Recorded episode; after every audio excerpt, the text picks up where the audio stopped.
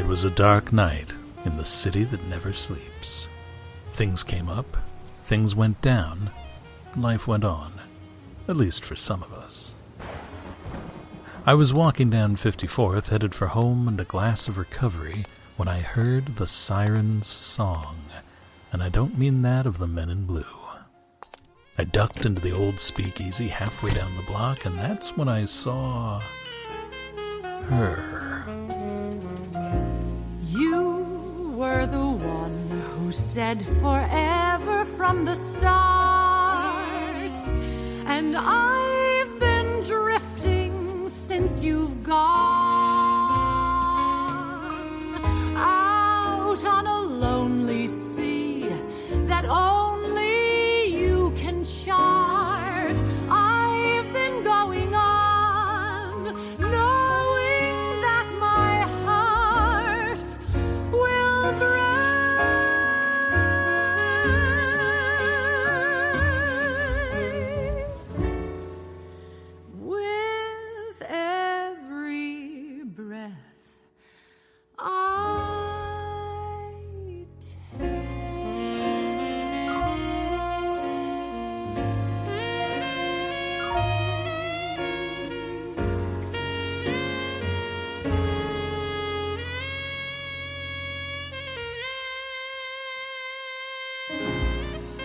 Out of the Dark, the Film Noir Project, the new album from Melissa Errico, available on Apple Music, Spotify, Amazon Music, iTunes, and wherever you find great music.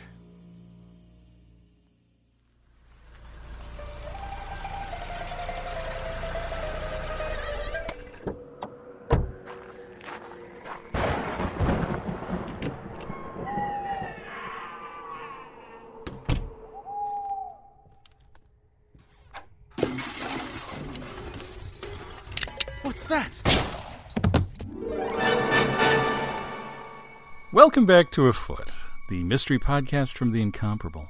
I'm your host, David J. Loehr, and joining me today is an author, a playwright, an editor, a game designer, and, well, any kind of writer you'd like him to be. Uh, he's written several novels, including West Side, and perhaps of most interest to incomparable listeners, Critical Hit, a gaming mystery. Please welcome W.M. Akers. Hello, thank you for having me here. Can can can you tell us a little bit about uh, about your own novels? So, I have been writing fiction uh, off and on my entire life and writing it seriously for the last six or seven years. Um, my debut novel came out in 2019 that was called West Side, um, and it's about a detective living in an alternate reality version of New York City in 1921, um, where the entire west side of Manhattan has been walled off and is overgrown and bizarre and full of strange magic that she must contend with. And she responds to that by trying to shut out all of the massive mysteries around her and focus strictly on tiny mysteries, which are her passion.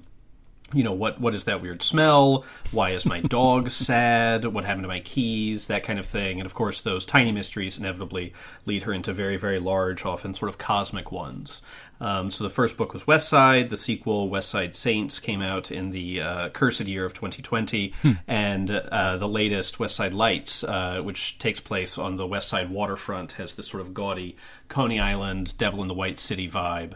Um, comes out on March 8th uh, this year. I'm extremely excited about it. Ooh, I'm looking forward to that one because I've enjoyed the the previous two. Um, can can you tell us a little bit about Critical Hit?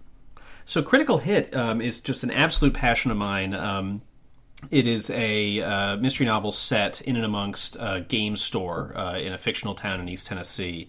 Um, I used to spend a lot of time hanging out in game stores, playing role playing games with people, playing board games with people, just generally kind of like soaking up the sweaty dice rolling atmosphere. and I really love the way that that is like a safe space for people of all ages and all sorts. And I wanted to uh, bring that to life in a mystery novel. So it's about a young woman whose brother slash GM um, dies in a mysterious fire, and trying to find out what happened to him draws her into this um, extremely strange and extremely dangerous fantasy world. Oh, fascinating. Uh, yeah, I can I can see incomparable listeners really going for that one. I like to think it's a, a total blast. Yeah, no, it sounds like it. I I still haven't read it, so I need to do that. Um, but of course, you're also a game designer. Um, Of course, we have an RPG series or 10 series in one series or however. I, there's so many series in Total Party Kill. Um, can you tell us about some of your games? Well, it's Total Party Kill was actually one of the uh, working titles for Critical Hit, ah. um, so we are sort of uh, on the same wavelength there. Um, but yeah, I've been designing games for several years too, and uh, they are range from Dead Ball Baseball with Dice, which is this uh, baseball simulator that I created that has all sorts of crazy fictional characters, but you can also use it to play with real teams, sort of just like whatever your imagination dreams up. Um, I also have a role playing game called Comrades, a revolutionary RPG that's all about. Hmm. A group of leftist revolutionaries in a fictional setting, a real life setting, a sci fi setting, whatever you like, trying to destroy a corrupt government. Um, and that's actually been translated into Italian and Spanish, and there's currently a Polish team working on a Polish version, and possibly French people too. So that's oh, wow. sort of found its own life around the world.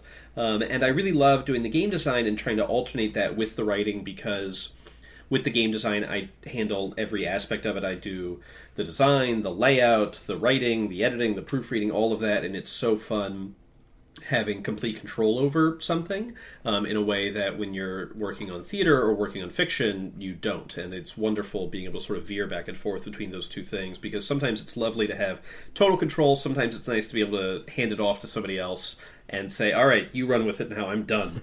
um, make the make the book yourself, bud."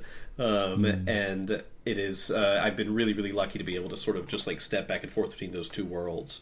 And the game design is also it's great because it scratches a completely different itch in my brain. It's analytical, it's precise, it's all numbers, and I've had to teach myself all kinds of math and probability and things that are probably really easy for people who have a mathematically inclined brain, but I really don't.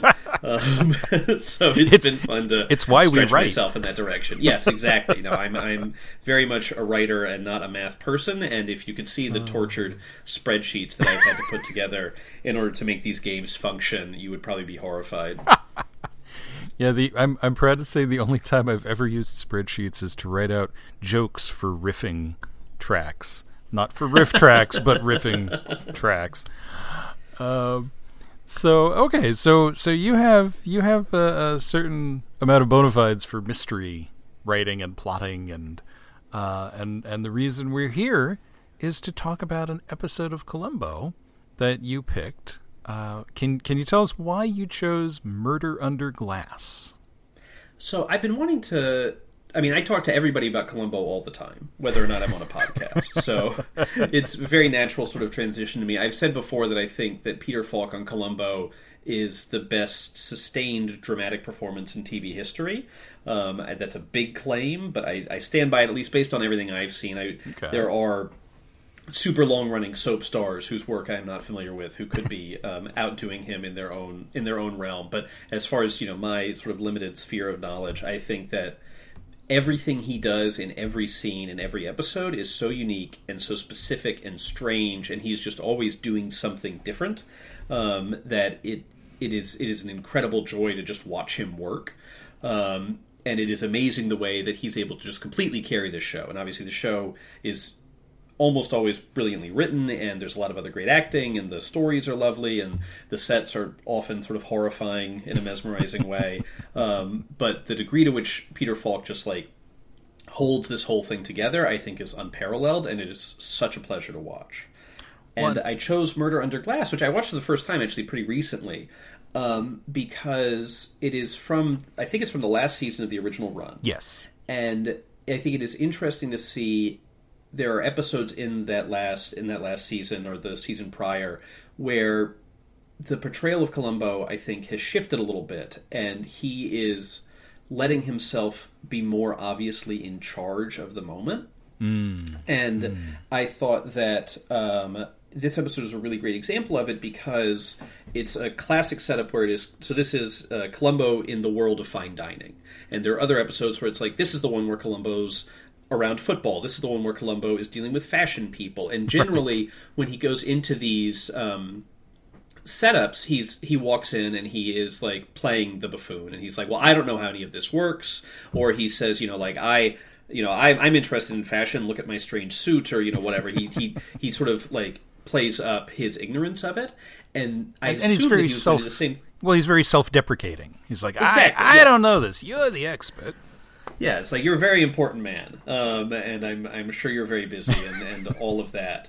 Um, but in this one, I, it, it takes a really interesting turn immediately, where Columbo comes in and he says, "Well, I do a little bit of cooking myself," and you think he's going to say like, "Well, I make chili or whatever." Yeah. Um, but it turns out that Columbo is, is, you know, what in present day terms we would call a foodie, and he knows a ton about food, and he's out there identifying uh, eggs and aspic, and he's like cooking, and he's giving the chefs orders, and he's he's like looking at something. He's like, "Is that galantine of duck? Are those truffles?" um, and it's like, "Oh, whoa, no!" Columbo like knows his stuff in and around the kitchen and I think it's really interesting. It, it, it completely changes the tone of the episode because suddenly he's like on a level with all of these chefs in a way that the show never lets him be. Right. And I just I thought it was like a fascinating sort of turn and not something that you would have seen in earlier in earlier seasons.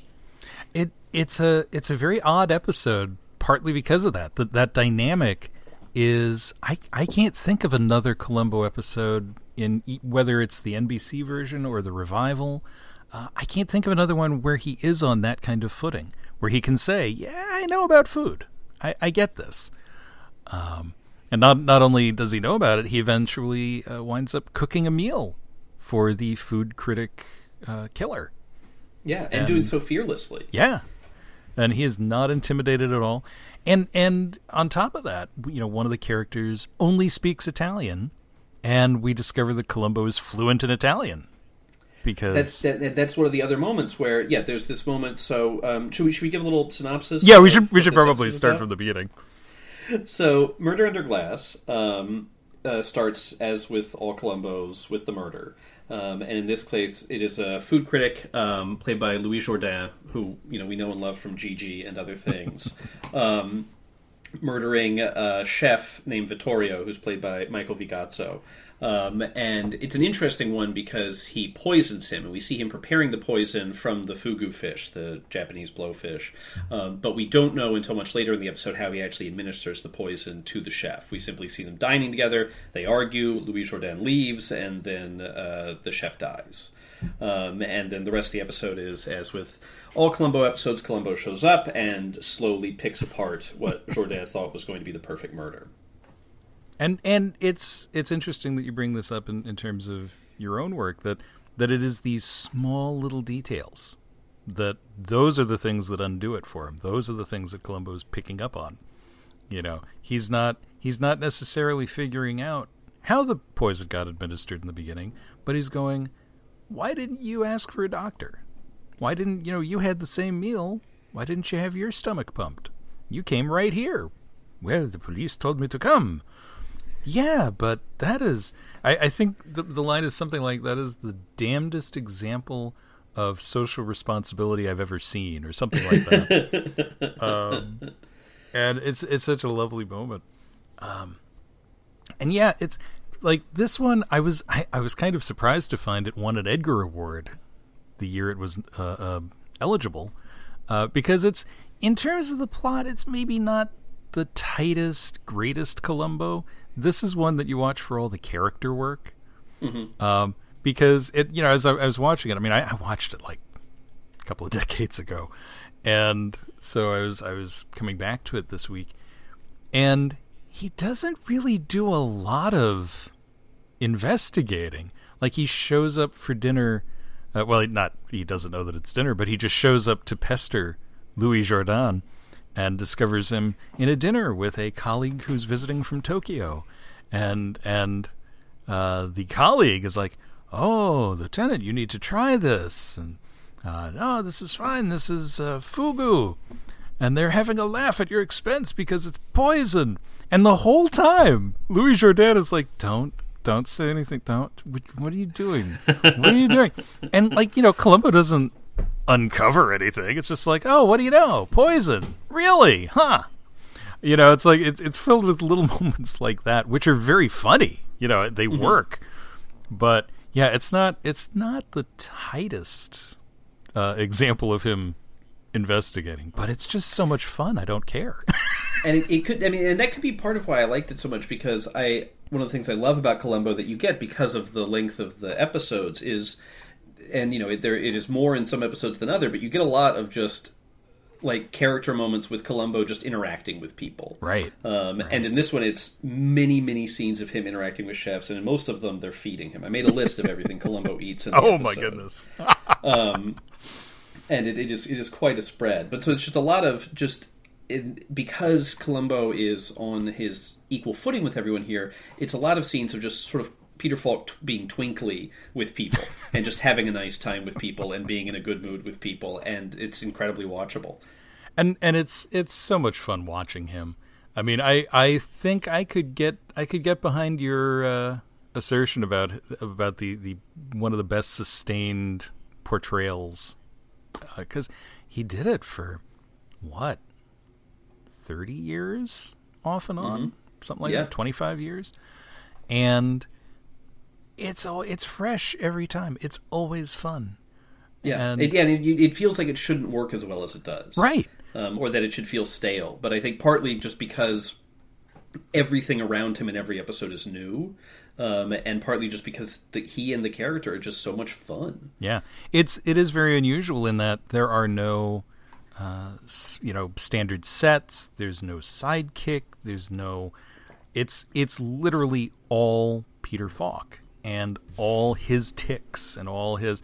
I mean, yeah, we always hear about Mrs. Columbo, and there there is kind of a tease that we might meet her in this one, but oh, no, she didn't come to the the dinner. Oh well. Well, it's because she it, it was her her exam and her like bookkeeping final. Yes. She's like, Yeah, "Eh, she's she- taking an accounting course at night school, so she missed the banquet. she decided she couldn't miss her test. Ah, you know.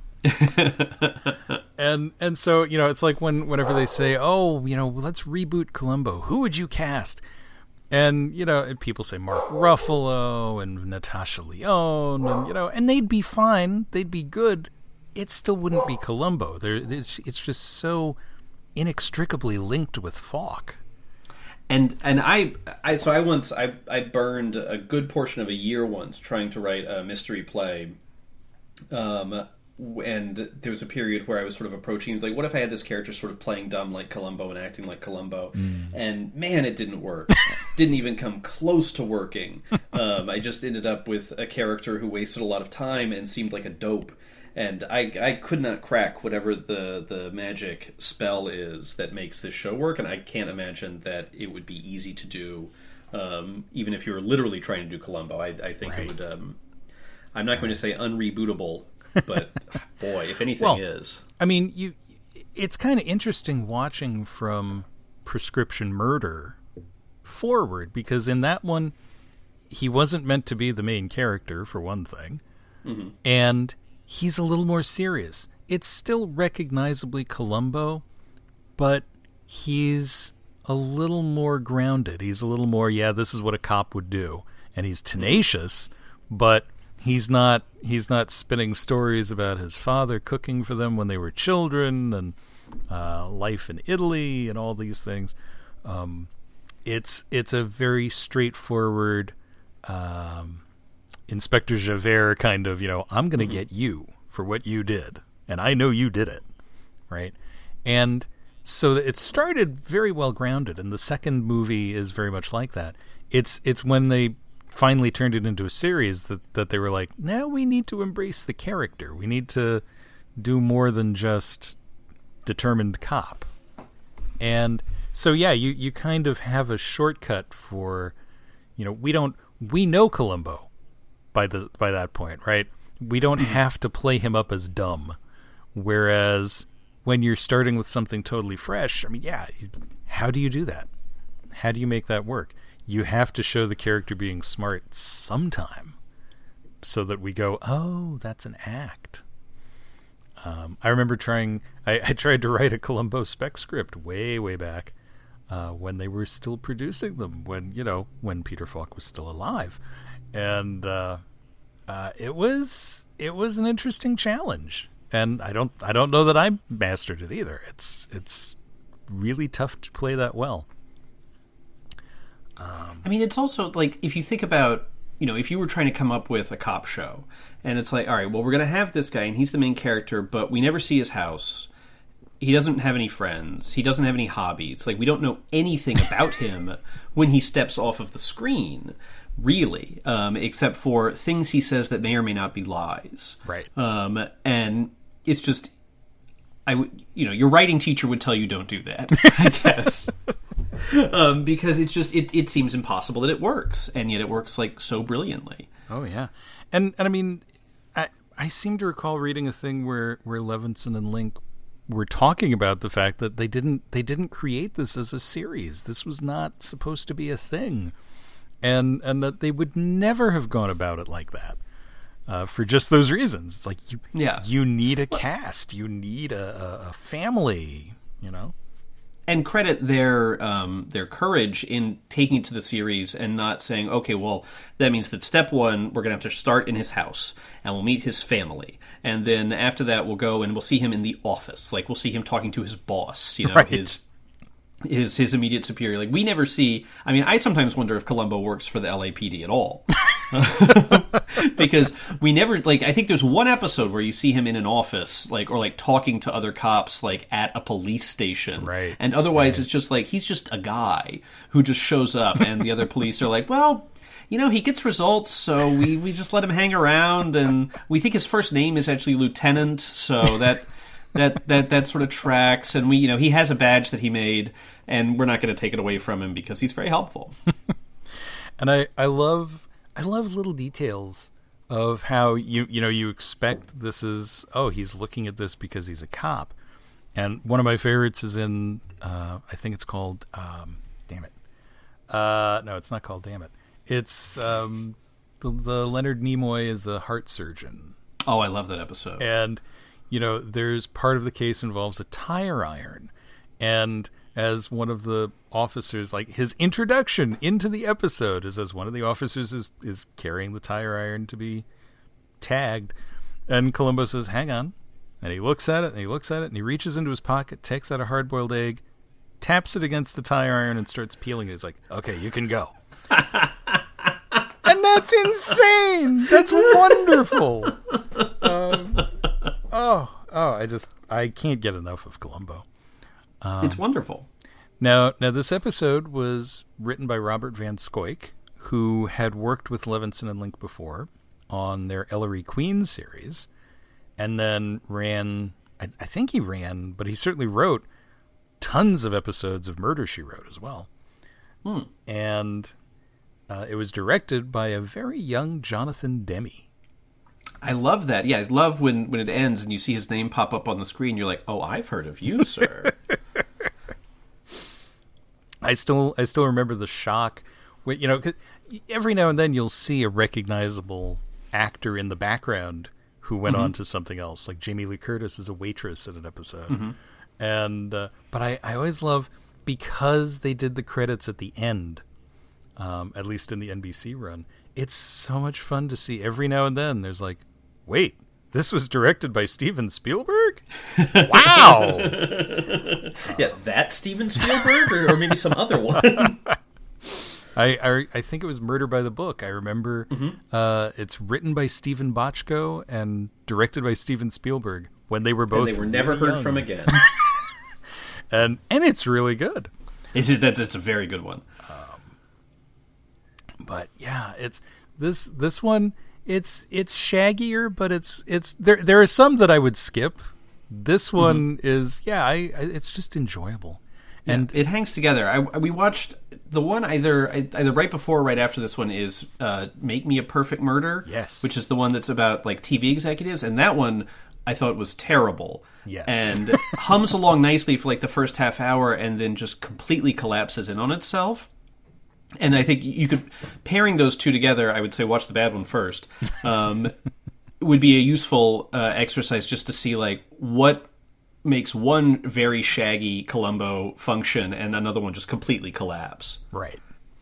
And you know the uh, casting Louis Jourdan is brilliant because there are episodes where Columbo faces. Off there's one where he's like facing off against George Wendt, and there's just no contrast And certainly in the 70s episodes, they they really got this.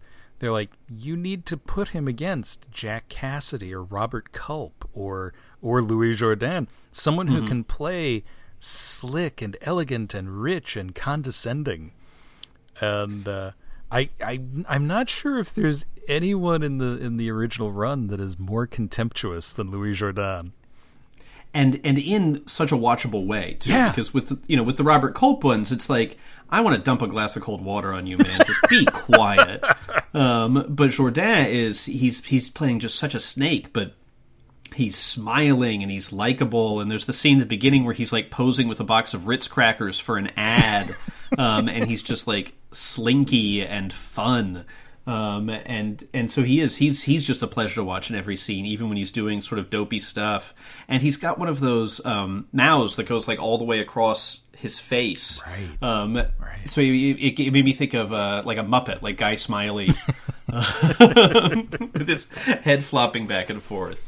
Um, yeah, they're, they're they're a wonderful pair, and Jourdan is very very good throughout. Um, and really, by the end of it, when Columbo is telling him, you know, you're you're a good like you know your food, but I, I really really don't like you as a person. Yeah. Um, I was sort of like, oh, I, I kind of like the guy. He's he seems like a real jerk, but I don't know. well, it's, and it is fun when when Columbo lets those little things go. He doesn't often tell the person what he thinks.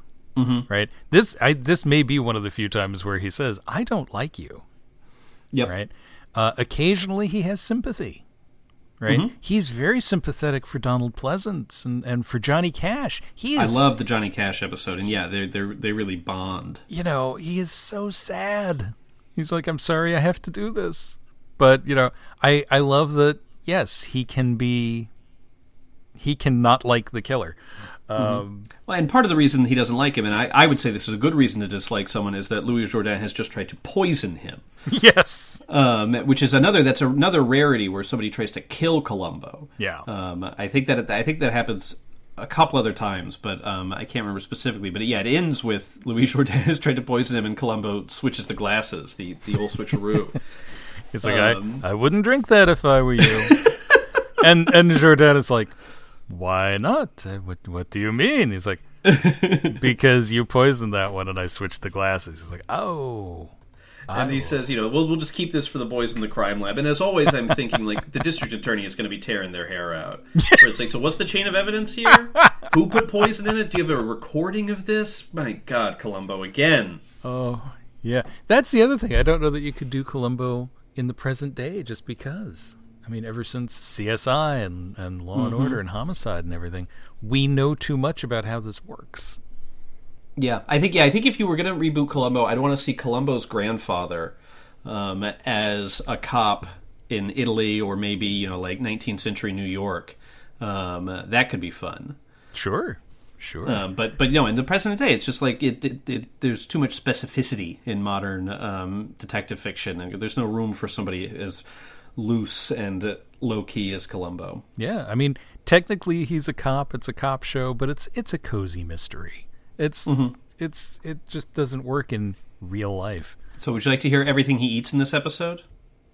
Yes, yes. Since since you went to the trouble of making a list. I just I was mesmerized because I, I watched it and then I watched it again um, a few days ago and I was just like he eats so much different food. It's, it's almost literally every scene.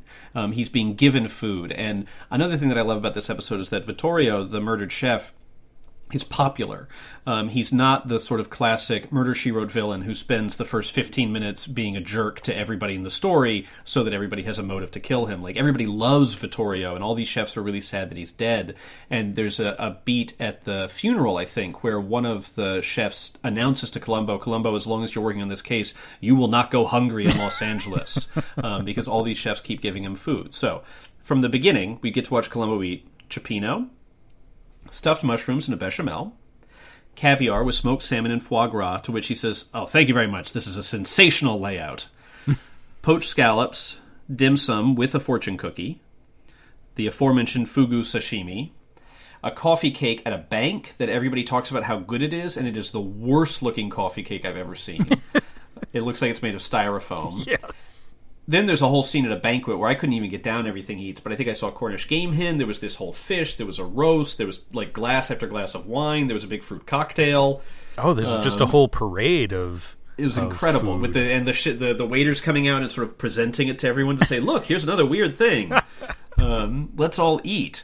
And then it ends with him making scallopini with Louis Jourdan, and Jourdan makes this really nice looking little tomato salad that they share. Um, and it's like, yeah, I, I ended the episode hungry.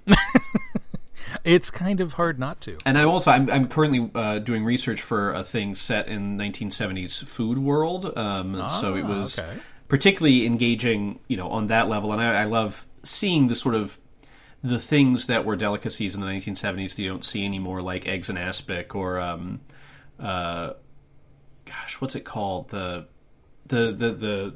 I mean, just even like like the poached fish, and just like there are lots of sort of just strange creations. Oh, sure. There's The there's a- chartreuse. That's what it is. The chartreuse, the, the vegetable chartreuse right, that right. Louis Jourdan has offered, which is like, it looks like the mountain from Close Encounters, uh, but it's made out of like asparagus and God knows Oh. what else.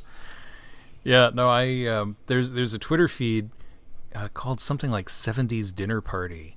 Or Yes, something like that. I that. love them. That is just beautiful and terrifying, and I remember entirely too many of those things. Um, I was a child, but you know, even even if we didn't make them, they were in the recipe cards and the recipe books, and you just kind of looked And at it part and of went, it- "Ugh." You wonder, you know, like there was a problem with the technology of food photography in the 1970s. So you you you do wonder how much of it is just being like done to service because I think you can make a very nice meal and take a picture of it the way that they would take a food picture in 1975, and it would look horrifying. Right, You know? right. Um, so I, I, I try to be generous as best I can when I'm seeing those things because it's like I bet some of that stuff tasted okay. Probably. I mean, it had to if they kept making it. But you know, um, you also got to figure that, especially for like the cocktail party food, the dinner party food, it's like this was food for people who have had four martinis and a pack of cigarettes, so their palate is maybe a little bit blown out. That's true. and you know, uh, to be fair, Columbo is continuously smoking a cigar. I know. Yes. Yeah. You wonder about his his palate as well. But Those beautiful green cigars. Here's a question I always like to ask people about Columbo: What color is Columbo's suit? wow, I mean, I would say brown off the top of my head, but It's sort of brown. It's, It's like kind of- brown. it's got a also little kind taupe. of yeah, a little pink in there. yeah, it's an incredible color. It, it reminds me of when you see those cars that have been painted so that they change like as they turn the corner. Right. Because I stare at it sometimes when I'm watching these episodes, and it's like, all right, his coat is light brown, easy, but then his suit is just like. It's kind of purple. It's kind of beige. It really is like I don't know how you could create that except by taking a cheap suit and washing it a thousand times. yeah. Well, I mean, supposedly the raincoat was Falk's raincoat. I mean, it fits like a dream. You know, he just brought it in. He's like, I think this would look pretty good. Like, all right, we don't have to buy a raincoat. Um, yeah, it's just, And and the, the the wearing the raincoat in Los Angeles is its own tiny joke. That's beautiful. like he should be in Seattle. That's that's good for Seattle. Why? Are you doing Mm-hmm. Yep, that would work just fine. Yeah, it's Columbo. You always need that contrast. He needs to stand out. Um, Mm-hmm. He needs to be dealing with rich people that he just he doesn't look like them. He doesn't dress like them. He doesn't talk like them.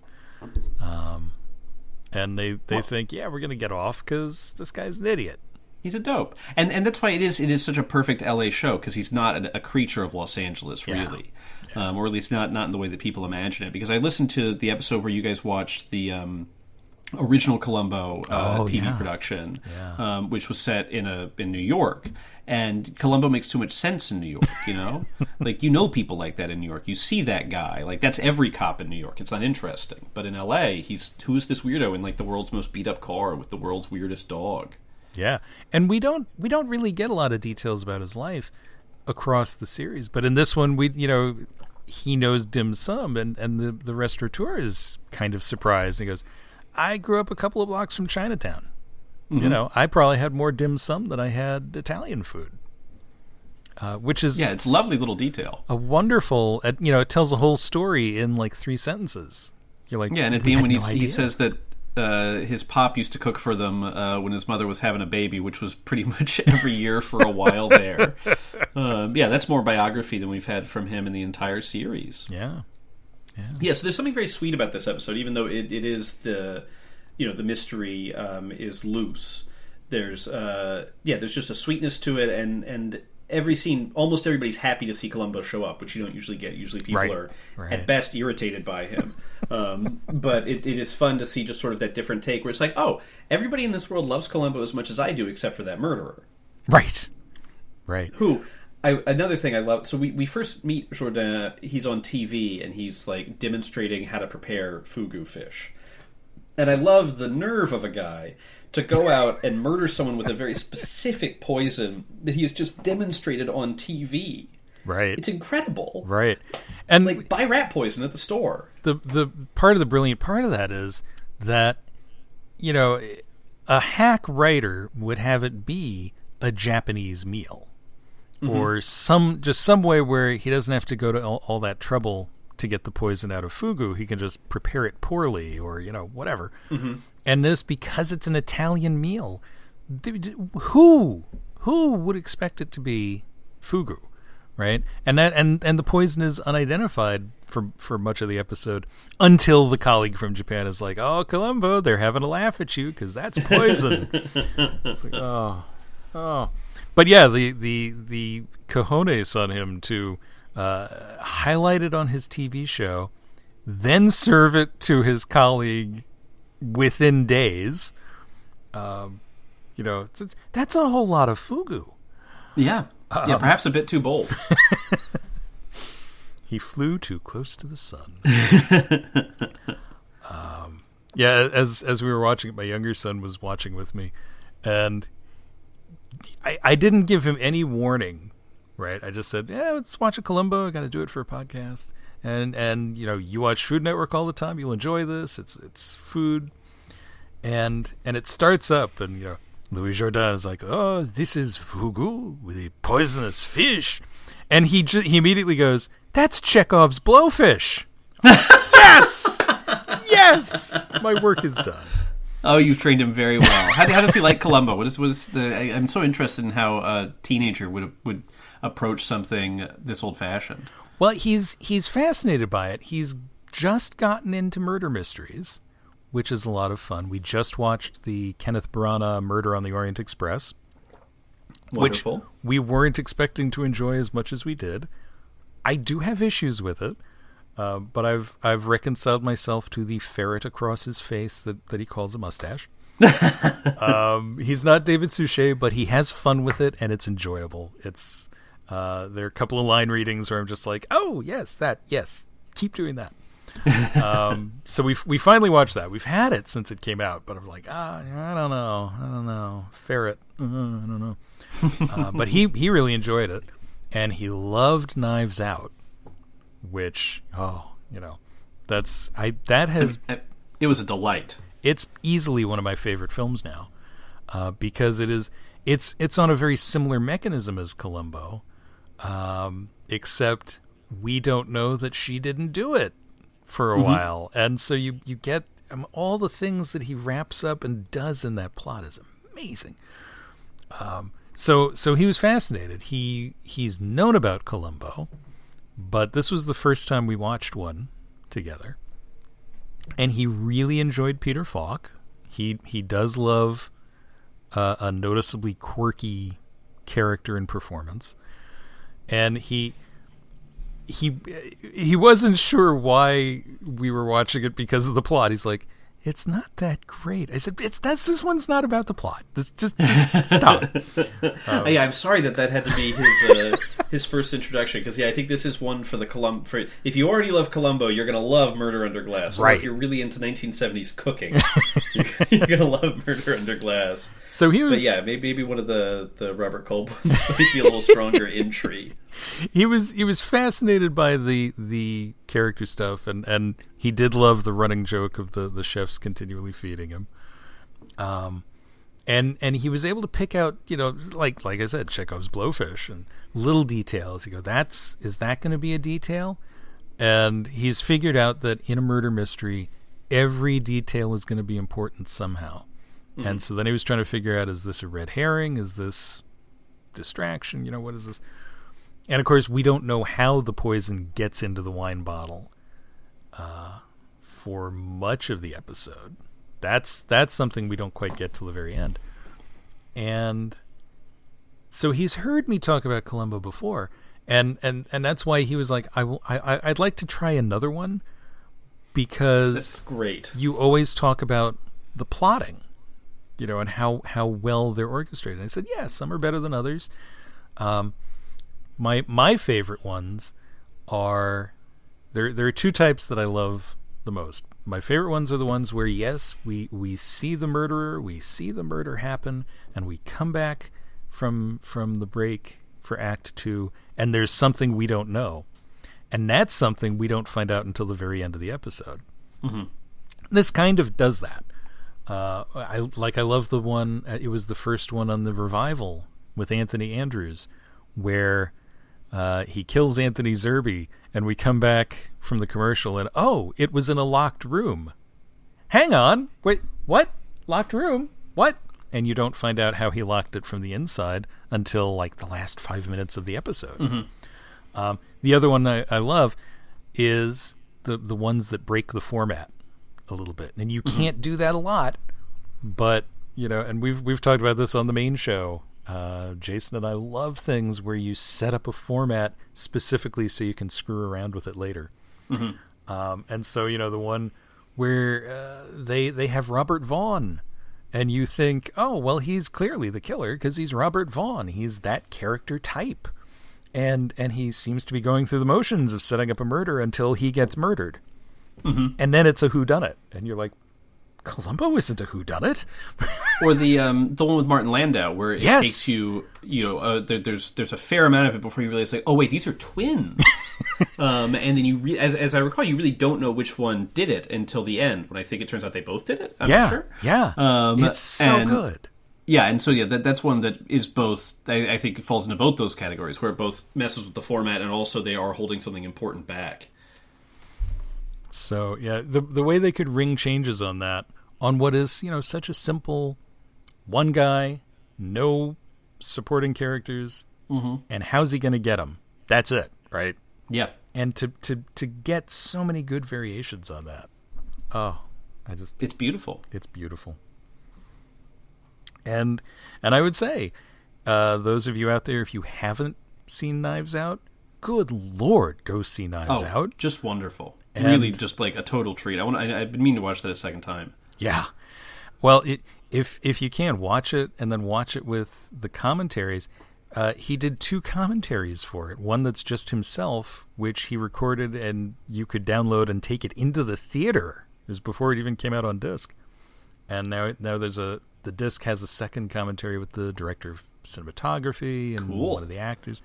It's really fascinating to hear how he built it, how he constructed the plot because it wasn't just like, "Hey, I've got a great idea," poof, all done. Uh, it was like, "How do I make this watchable? How do I make this into what would be a good movie? And how do I get the sense of rooting for the detective, even though you think that she's the killer, and you're rooting for her too?" And you know, you have that Columbo tension without it being a Columbo plot. It's it's just so and and he and he says point blank, yes, I Columbo was a huge influence on this. Um, but yeah, I can't wait to see what what the sequel is going to be like. I mean, it's it's when I watched when when I when I finished watching that, I was like, I really wish that there that this were a TV show and there were 100 episodes of this. Oh, yeah. because um, I, I understand why there aren't because you know they they make it look so easy, but of course an incredibly difficult movie to make. But gosh, I really wish there were just like many many episodes of this that I could devour. And you know, I I watched Murder She Wrote off and on, but I can't watch a lot of it because it's yeah, if you love Angela Lansbury, it's great, but after a while, it's just like, oh well, you you can pick out the murderer from the guest cast as they're they're popping up at the beginning of the episode, and it's just not great. Um, I I love that the Ellery Queen series only had one season because that would probably have gotten old as well. Uh, but that season is just delightful. It's basically Murder She Wrote with different people, set in the My forties. what I what keeps me interested in Murder She Wrote is my pet theory that uh, J.B. Fletcher is the murderer in every episode. Oh, Um, absolutely. and that she's just a globe-trotting woman slash murderer slash mystery author um, who just like likes to go to different places, murder someone, and then frame an innocent person. She's like Dexter, but charming. Not that charming. She's often very prickly. But yeah, no, I, I would love a whole series of Benoit Blanc mysteries. I I want novels. I want a Benoit Mm-hmm. Blanc novel series. yeah, you want those to be real. You want to have the shelf Yeah. full of them. Yeah. And The one, map back. one of my favorite things, this is such a dopey thing. You know, of all the things that are good in that movie, um, I didn't. I went into it pretty cold. I, mm-hmm. I didn't want to know anything. I was like, I want it. I trust Rian Johnson at this point. I want to see this. And the first thing when you find out that Christopher Plummer's character is named Harlan Thrombey. I laughed out loud in the theater, and people around me were like, Why is that funny? But in third grade, I went to the Scholastic Book Fair and picked up a choose your own adventure book named Who Killed Harlowe Thrombey? Wow, that's a deep cut. And I was like, Holy cats, you know what that is. Rian Johnson, yes. You know, um, that is such a random thing to have popped into my head after, you know, decades at that point. And so that's between that and the font for the marketing. I was like, okay, we are in good hands. He knows what he's doing here. Because yeah, I I don't know how many Agatha Christie novels I had as a kid with that typeface on the cover. Yeah, it's perfect. Yeah, and, and you could see that paperback in your hand. Yeah. with the with the map on the back, um, and and everything.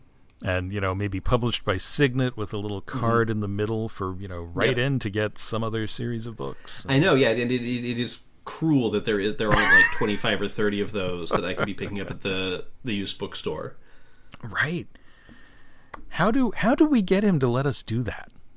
We should be writing Right? Benoit Blanc novels. I know. Yeah. Why? Yeah, why aren't there, there? There should be like a team of underpaid freelancers writing under like the same pseudonym. Yep. Yep. And you just on the copyright page you have special thanks to blank for their contribution mm-hmm. to this work. Yeah. Oh boy, I'd sign right up for that. Right? Oh, I had I had friends who used to write some of the Mack Bolan the Executioner novels, and that was that was the thing. It was always special thanks to blank. I um I wrote copy for so I uh, about ten years ago one of my main jobs was writing descriptive copy for uh, ebooks. Um, it's like jacket copy for Mysterious Press and a bunch of other companies Oh, wow. um, that were reissuing old mystery series mostly, and so I wrote copy for all of the Mack Bolan the Executioner books that are on Amazon. Um, Wow. as well as like many other series. Um, it was it was a Small ton of fun. It was a really wonderful way to sort of learn um, the ins and outs of like 60s, 70s, 80s, 90s um, paperback mystery fiction. Um, but the Mack Bolan ones were that was a very strange couple of weeks because I had to read quite a lot of those extremely violent books, um, and then try to drum up the copy for I think like 35 of them, something like that, in ways that made it sound varied and interesting. When when in reality, the premise of each one was like Mack Bolan's going to kill a bunch more guys. Um, but you have to pad it a little bit. Yeah, yeah. I mean, oh, this is the one where he kills a bunch of guys in Siberia. Oh, this is the one where he kills a bunch in Guatemala. Okay. I love that job though. That was that was some of the most fun I've ever had working. I just I remember having a, a writing course. This was back in high school, and the the teacher for it was talking. You know, he's all about poetry and rhythm, and you know, uh, the language and cynghanedd, the Welsh sense of rhythm and rhyme, and you know, internal rhyming, and you know, all this stuff. And one of us asked, you know, if we wanted to read some of your stuff, where could we go? He goes, well. I make a fair amount of money writing Mack Bolan novels. what? what? And I mean, I will say I read two of them. for Mack Bolan novels, they were very, very well written. but there's only so much beautiful language you can get through with. I'm just going to kill a lot of guys in Siberia. I blew up a nuclear plant. Done. Yeah, I think if you want to read the Mack Bolan novels, go read a Parker novel instead. Yes. Those are beautiful. Oh, we have to get back to a Parker novel soon. Oh boy, I'll come on to talk about that. Or or the Parker graphic novels by Darwyn Cooke, which Oh, I haven't read those. I'm literally staring at them across my desk. Um, they're really good. Oh, I wish he'd been able to do more. Uh, but yeah, there. I think there are four of them, and they they might be the single best adaptation of not just Parker, but but of Westlake at all. Wow. Anywhere. They're just that good. Um, yeah, I watched I watched some of the Westlake movie adaptations. I'm like, no, no, you didn't get it. Yeah, mostly Even- they don't they don't quite land. Even the Hot Rock, the Hot Rock is good, but mm, uh, no. Nice try, William Goldman. I do like that movie. I watched that for the first time last year. It's a lot of fun for what it is. Yeah, But you're right. No, it doesn't. It, it feels labored in a way that the the Dortmunder novels are not. yeah, yeah. And it's it's odd because you know Robert Redford and George Segal should be able to pull that off in their sleep, Mm-hmm. and ah, it's just it's not quite. It's not quite. Um, but still well worth watching. Oh I've- yeah, I've seen it's- I've seen it a few a good times. movie. Yeah. But we've gone a long way outside Columbo now. Oh, it's all in the same. But that's in the same okay. cosmic universe. It's a mystery podcast. It's what we do. The real mystery is what are they talking about? So, but yes, you have to come back. We'll talk more things. Anytime. We'll talk about Westlake. We'll we'll just talk all the mysteries. Uh, this has been a delight. Thank you for coming. Thank you so much for having me. Thank you for letting me talk about this one weird Columbo episode that I've just been obsessed with. And uh, if you want to find more of more of your stuff, where can the, the listeners go and find you? You can find me at wmakers, that's A-K-E-R-S, dot net. Um, and also for my sins, I'm on Twitter at Ouijum, that's O-U-I-J-U-M. And, you know, come come talk to me on there about baseball or mystery novels or God knows anything else. And Mack Bolan, so much. And Mack Bolan especially, yes. Yeah.